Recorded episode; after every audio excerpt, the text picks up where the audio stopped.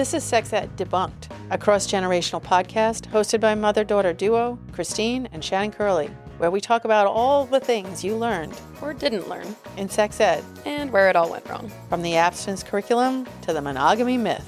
and the vast spectrum of rainbow representation. We'll get real about sex positivity and catch you up on the birds, bees, and everything in between. Tune in to Sex Ed Debunked wherever you get your podcasts and follow us at Sex Ed Debunked on Instagram, Facebook, and Twitter.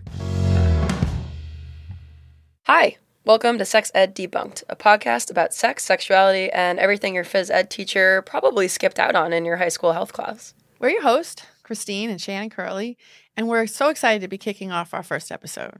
Throughout this podcast, our goal is going to be to address traditional approaches to sex ed and debunk the myths about sex that a lot of us learned uh, in our conventional sex education or lack thereof.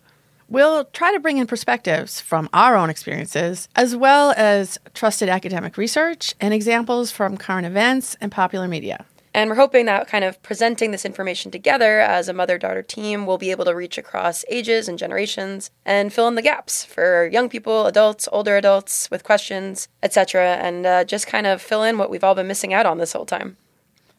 So, mom, hi. I think, you know, a good way to start this out is to talk a little bit about your story because, you know, this has been an interesting route to not only getting to this podcast, but also getting to this point, I think, in your life and in our relationship where this is something that we would even want to talk about. True. Um, so I guess the first thing I wanted to make clear is like this wasn't always who I was. Like I grew up on Long Island, strict Roman Catholic family, strict upbringing. I learned that sex before marriage was a mortal sin, that I would go to hell. I wore uh, uniforms through 12th grade, Catholic school through 12th grade, and then I even went to Catholic college. So if you have sex, you'll die. Um, or your mortal soul will die, That's which actually is a lot even worse. no, you're right. Even That's a lot worse. But um, I was kind of always kind of positive in my own personal sexuality. Um, but then had a baby at a very young age. Who's that? Your brother. Oh, great.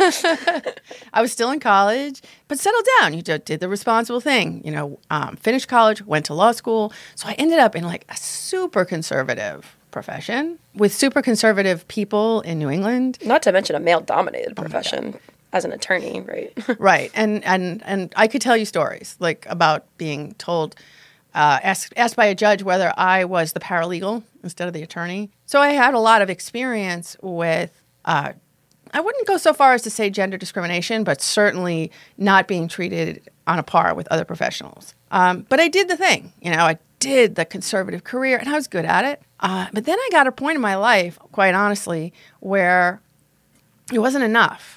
I wasn't. I didn't have my family support because Shan, you were done. You you graduated. You moved out. You bought a condo. Sorry, my bad. no, totally proud, all proud. But then I was kind of looked around and said, "Is this what I want?" So I started. Actually, a really good friend of mine um, brought me to Brene Brown, who I always say now is my spirit animal. And by reading her work and Daring Greatly in particular, I decided to go back to school. But Daring Greatly isn't about sex per se, but it is about, you know, kind of reclaiming yourself and your identity, right? It is, and it's about it's about like embracing that fear. And as she says by quoting Teddy Roosevelt, get in the arena, get in the arena, and and change it up because change is good, um, and scary and and terrifying. I mean, here I was, almost fifty years old, going back to college. And that's where you are now. So, and I mean, for me, I think, you know, I was in college, I think, when you started maybe having, you know, it was close to the end of college, but when you started having this sort of like breakthrough. And I remember even coming home from college, you know, on school breaks and like, you know, all of a sudden you weren't wearing so many suits anymore. You were wearing like yoga pants. and I'm like, oh, interesting. Is mom like becoming more in touch with her spirituality and herself? And and I think like, you know, I didn't know that it was necessarily going to become, you know, this passion about positive sexuality, but there was a noticeable shift from like, you know, attorney mom to yoga mom. and in my mind, that was actually how I contextualized it, you know, when I was just only seeing you when I was home on breaks was like yoga mom. Well, I Lawyer mom. be- I Yoga like mom. being yoga mom. Yeah, but I also was like embracing this. Like, I went to Rhode Island College, and it was amazing to be around uh, younger people who had great ideas, who were talking about sex in a different way, talking about sexual orientation in a different way. And I started learning stuff like mind blown, like things that I just didn't know because I was no longer in it, and now I became in it. Right, and it's you know it's like that classic scenario of you don't know what you don't know, and then when someone starts talking about it, and I think like you know to bring that back to the purpose of this podcast, it's like you need to start conversations in order to have conversations, and so if you don't know what you don't know, then you don't know, but once you start to know, then you know everything, right? Like you want to know everything. Well, you do, better. and I, and I think you're really right, Shannon. Is that for all of us, we have to be open to what we don't know. We have to realize, like as you said, like our first myth of this is we're not experts. Right. I mean, you are now teaching human sexuality at UConn. You're getting your PhD in psychology with this focus on sex psychology. That doesn't mean that we know everything. And, and, and that's a really important point to make in this first episode, especially is like we are definitely here to help educate. We're definitely here to normalize the conversation. Um, but we don't know everything. Um, and like I, I think what's really cool about what we're doing here, and I think it's important, is that you know we're talking because we think this this conversation is important to normalize. And if I can have the sex talk basically with you, my mom, on air, then maybe that'll change some people's minds about what is and is not, you know, quote unquote, okay to talk about. Right. And and the one thing I want to say is we're going to try to be the most trusted resource you have. So we might not know the answers, but we're going to know how to find them and we're going to have an honest conversation. And the idea here is to try to reach out to young kids, emerging adults, and like people my age. Because I talk to my friends, my friends I play tennis with, people I drink wine with, um, and they're like, I didn't know this. And so, all of us, I think, my passion is all of us needs to talk about sex and sexuality the way we talk about our diets, the way we talk about how we exercise. Yeah. Like, it's an important part of who we are as humans. Yeah. I mean, I think, you know, that's why, you know, you and I started having these conversations. And it helps, I think, that, you know, even before you were in this education track and, you know, back in school, like, me being a part of the you know rainbow community coming kind of coming out kind of clumsily navigating that experience with you had opened different and new and interesting conversations together. But even just like a few months ago you and I had that really long talk about just like man these are things that we should be talking more about. And that's how we ended up here was saying hey that would have been useful to know for me growing up it would have been useful for you growing up. And and then you know frankly the, the conversation also was because the state of sex education is like l- lacking lacking for lack of a better term. Uh, lacking is kind. I mean i know growing up myself um, which is several decades before you uh, as i said growing up catholic what my sex ed was all about uh, don't get pregnant don't have sex. That's like it. Mean Girls, right? When Coach Carr's like, don't have sex because then you'll get pregnant and you'll die. And you'll die. Don't have sex because then you'll get chlamydia and you'll die. And don't have sex, uh, you're, you're, committing a mortal sin and your soul will go to hell forever. Boo. and so, I mean, our sex ed in Catholic school, so we picture this that you have um, the boys in one room, the girls in the other room, and I don't know what the boys learned about. Um, girls learned about you're going to get your period and you're going to have babies, so don't have sex. Which so I, know, is a little backwards given how you know babies actually happen, but like we'll let it slide. So I hope 30 years later was it better for you? um, no, this is like one of my favorite public school education things to talk about. Actually, is that my sex education was um, my male phys ed teacher who you know, and, and that's wild, right? That like, hey, I went to school for sports. you know, and physical education, but like let's also try to teach you about sex and health. Um, so my teacher in high school vetoed that process. Um, it was like one semester or one quarter of the uh, phys ed- physical education class that we were supposed to do sex ed, and he didn't want to. So instead, day one, he just gave us all of the answers to the Scantron test, and then we spent the next couple weeks watching Remember the Titans. Oh God. yeah, I didn't I, even know. yeah, no, it wasn't great. Um, like I know Remember the Titans really, really well now, but that's not super conducive to actually being educated in any kind of sex. Although I do, you know, joke that the good thing was they did teach us um, ooh ah oh yeah ooh ah feeling good and so that's that's something I have, would have, say. Have you used that? um, no, because it was not communicated as positive sexuality at that time. It was communicated as uh, remember the Titans. Well, you know, in, in one of our future podcasts, we will definitely talk about sexual communication and, and that it is important to say, ooh, ah, feels good. So maybe what you choose your words, but it is actually kind of important. To Yeah, I think it maybe was a stretch. I think if I went back to the school department and said, like, hey, thanks for teaching this to us early on, they, I mean, at minimum, there'd be some angry letters from parents. So, yeah, I mean, this is the problem though right is there's a 30 year gap between when we were both in school where we would have like theoretically received sex education and and that's what we got was either you're going to hell or maybe you'll be drafted for the high school football team. It, was, it was those were the choices. And i mean you know more about this than i do in terms of actual numbers but I, I i'm pretty sure it's true that even only a handful of states have even the bare minimum of sex ed requirements, right? Right now, like currently, only 30 states in the United States even mandate sex education.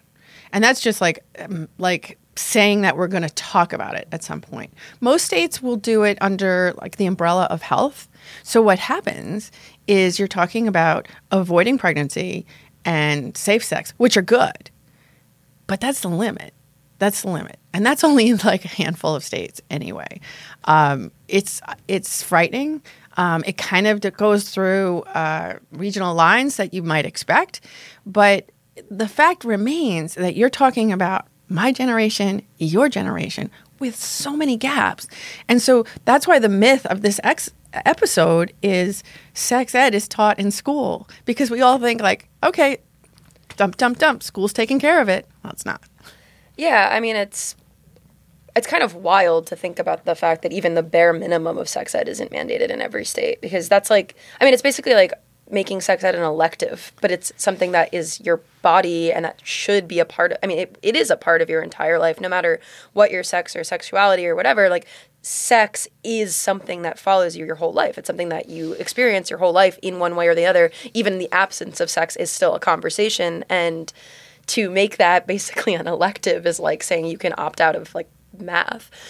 Well, like no, you don't have to take math. Actually, we decided it's not that important. Like, I mean, why are we learning about a hypotenuse but not learning about like you know proper, safe sex or, or like or proper anatomy. I mean, listen, I'll tell you, I would have way rather taken comprehensive sex ed than taken pre-calc.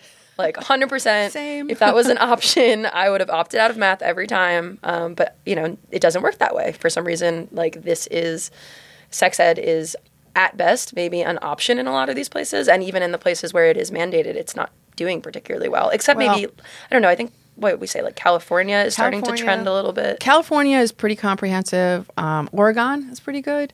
Um, but what happens is sex ed becomes one tiny class right. in health ed.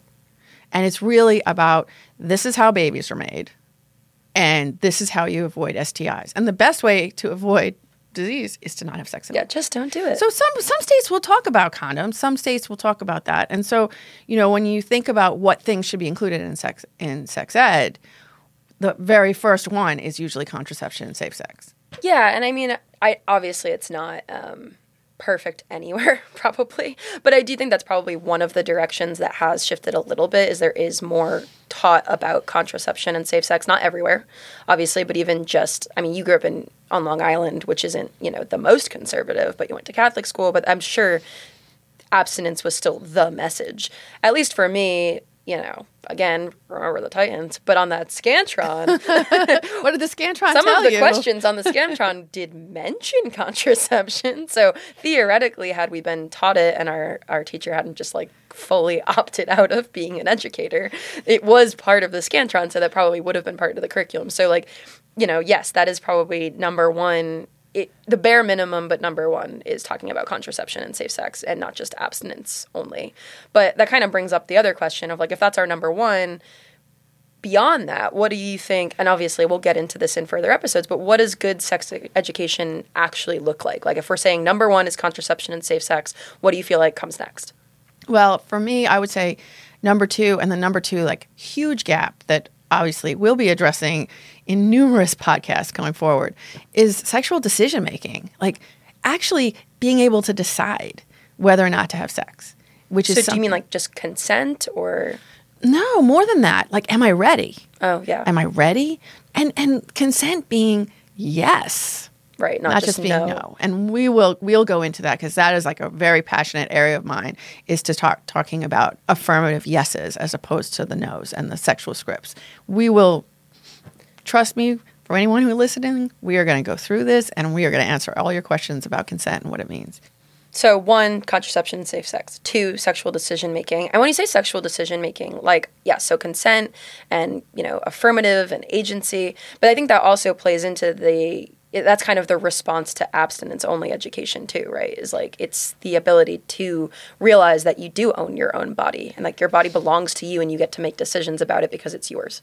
Even jurisdictions and places that talk about decision making are talking about discipline.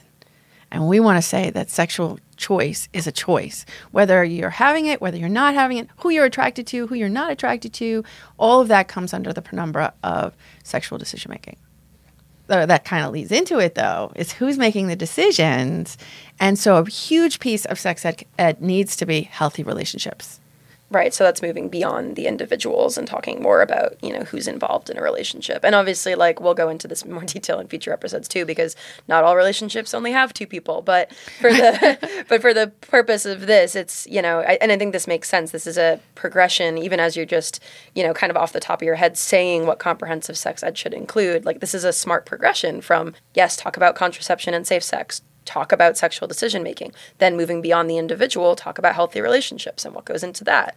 And there are, you know, there is more than one person in a relationship, and so uh, each person in a relationship gets to have a say in in how that functions and how that works. And I think because sex ed is often taught as an individual experience. And, and I mean, it mm-hmm. makes sense, right? It's taught, taught as an individual experience because it's abstinence only. So why would you need to talk about a relationship if the whole thing And- and- is stay apart?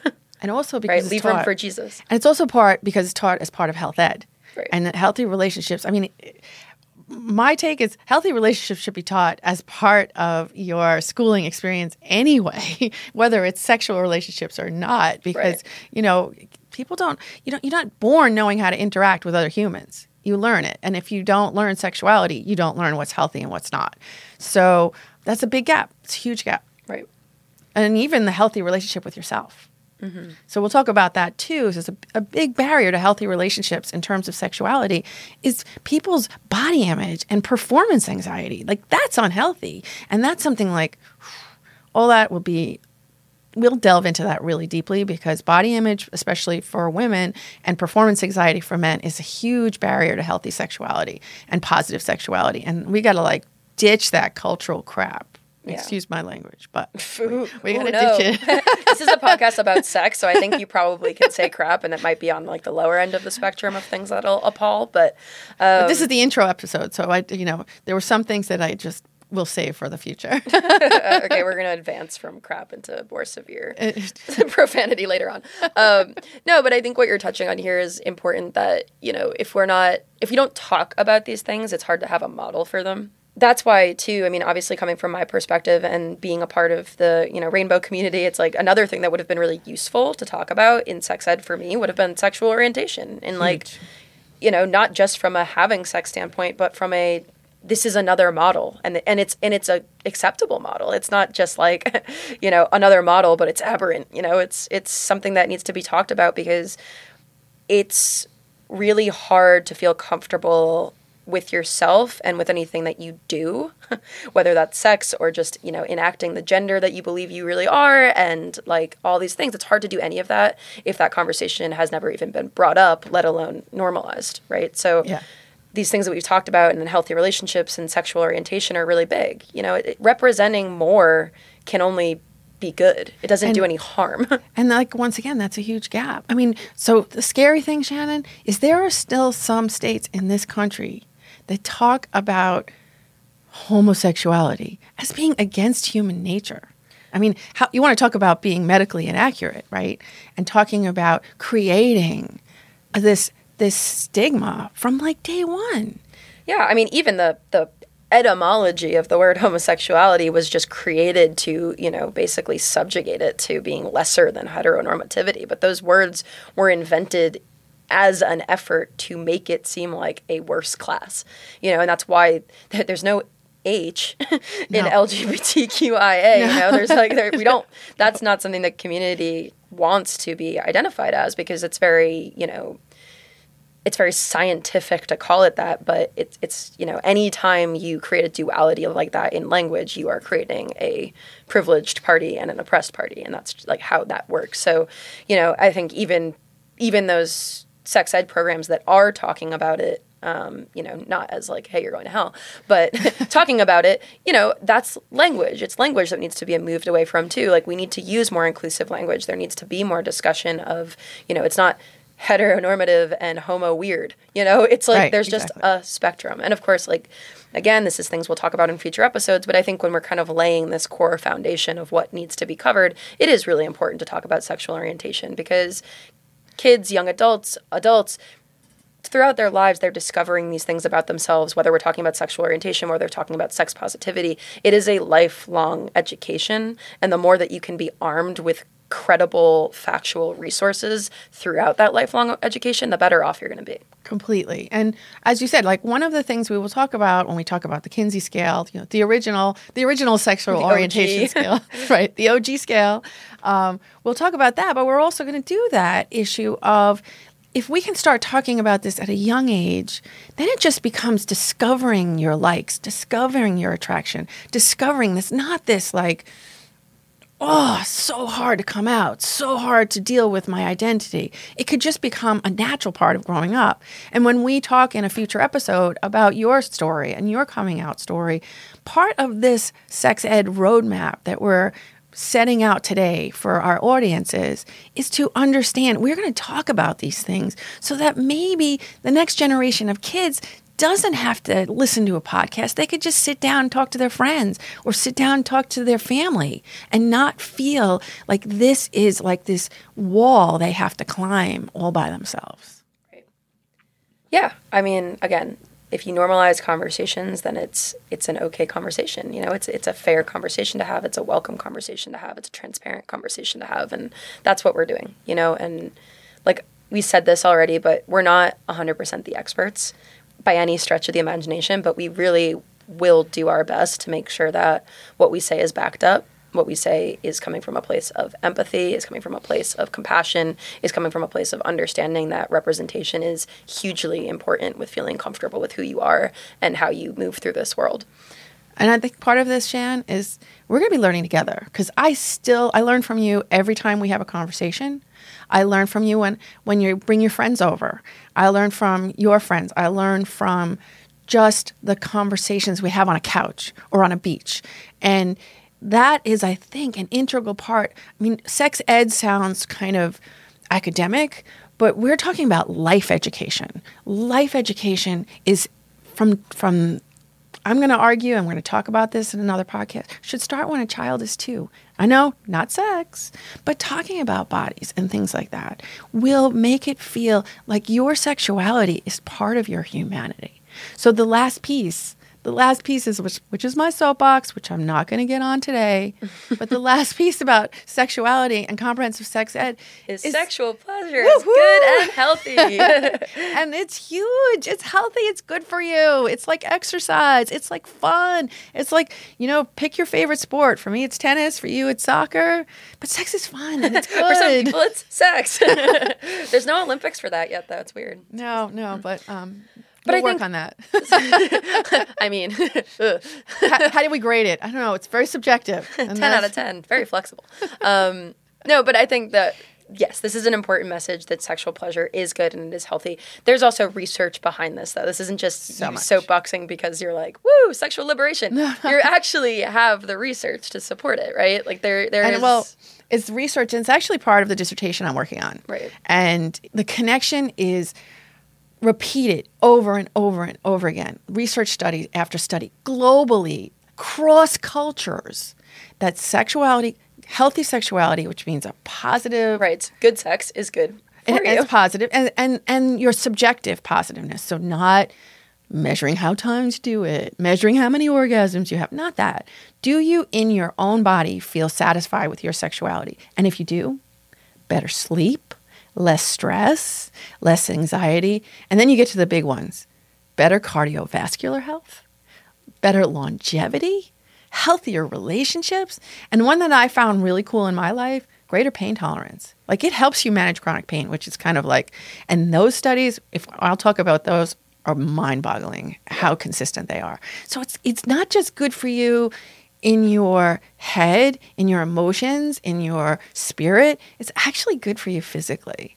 And you know, that's something that I think that our culture forgets. No, it's positive. If you never talk about it, then you don't know it's positive. So, you know, I, I think basically inadvertently we just said sort of five top things that are missing, five top gaps. And it's contraception and safe sex, one. It's sexual decision making two it's three healthy relationships four sexual orientation and five sexual pleasure as good and healthy and I think as we move through this podcast and as we, you know, cover more of these subjects and we interact more with our audience, we will go into all of these topics a lot more, but we'll also explore all of the subsets of all these topics and all the things that go into it. And, you know, we're not saying that every high school sex ed class has to have every single one of these things that we're talking about every single episode because there's a lot. There's a lot. There's a lot, a lot, a lot that you can go deeper and deeper and deeper and deeper on this. But the reason this is sex ed debunked is because the the myth that sex ed is comprehensive, if at all even existent, is one that's really dangerous ultimately to, you know, sexual well-being, psychological well-being, emotional well-being, well-being just in general of understanding who you are. And, you know, that's the biggest myth of all is that you know enough to know we've got a lot of work to do, right? Um, but I think at least for for this episode, we can successfully put to bed yeah, yeah. the myth that sex ed is taught comprehensively in school, and that's you know part of our charter that we're laying out is that we're gonna we're gonna tackle that myth ongoingly um, by providing better education and continuing to debunk myths that we have seen throughout our own lives, but also as we interact more with our audience and more of their listeners, we want to hear more about what you've experienced too and some of the myths that you think, you know, you've learned in your life and that would have been really great to be debunked a lot sooner. Next time, I think appropriately, our plan is to tackle the talk, quote unquote, aka, did your parents ever even talk to you about sex. I won't call you out now, mom, but sorry. buckle up for the next episode. Uh, but for our new listeners, we definitely would. I mean, for our new listeners, you're all new listeners. Thank you for tuning in. Um, we'd love to hear what your version of the talk was, um, and and also we'd love to hear what your version of sex ed was. So drop us a message. You can find us on Instagram, Twitter, Facebook um, at Sex Ed Debunked, or feel free to shoot us an email at sexeddebunked at gmail.com. Um, we're super excited to hear from you because because you know this is a conversation it's a conversation and it's a community and we want to really create a community here that is super inclusive that is really respectful of all of our various experiences um, and you know increases our knowledge beyond our our limitations that we certainly have. Um, so anything that you are comfortable sharing with us, we would love to hear it, um, and we would love to use it to help inform our future episodes, so that we can continue to debunk myths and uh, you know educate sexually. well, and so that's uh, so the the next episode, um, we're going to debunk the myth that the birds and the bees is all there is. There's a lot in between. There's a lot in between, and we're also going to talk about some of the top things that parents should um, try to talk to their kids about at various ages, and we're also going to try to help parents work through that the talk. Um, maybe it shouldn't be the talk. It should be a conversation throughout their life. Talks, yeah. And because capital the, T talk. it's a lower T or maybe a low well, C conversation. It's a capital T talk if you only have one. True. so what we'll do though is uh, part of what we hope to do is is help parents go through that those conversations so that you become well adjusted. That parents are adjusted, that the kids grow up throughout their whole lives feeling a little bit more comfortable about their sexuality. So next myth is the birds and the bees is all there is. and we'll There's debunk a lot it. more. There's a lot more going on in there. Cool. Well, that's awesome. Um, thank you everyone for listening. We really appreciate you tuning in for this first episode. And um, again, please send us a message everywhere, anywhere you go on social or sexeddebunked at gmail.com. And uh, be sure to tune in next time when we put another myth to bed. Thanks. This is Sex Ed Debunked. Thanks so much for listening. Thanks for tuning in for this week's episode of Sex Ed Debunked. During the course of our podcast, we have limited time together, which means that unfortunately, many identities, groups, and movements may not be represented each week. The field of sexuality and gender, orientations, identities, and behaviors are changing and growing rapidly, and we remain committed to being as inclusive as possible. Please remember that all of us, including us, are learning in this area and may occasionally slip up. We ask that we all continue to be kind to one another so that we can create a truly inclusive and accepting environment. As always, if you have any questions or comments, please feel free to reach out to us at Sex Ed Debunked on Instagram, Facebook, and Twitter. Sex Ed Debunked is produced by Trailblaze Media along with myself, Shannon Curley, and Christine Curley. From Trailblaze Media, our engineering is handled by Ezra Winters.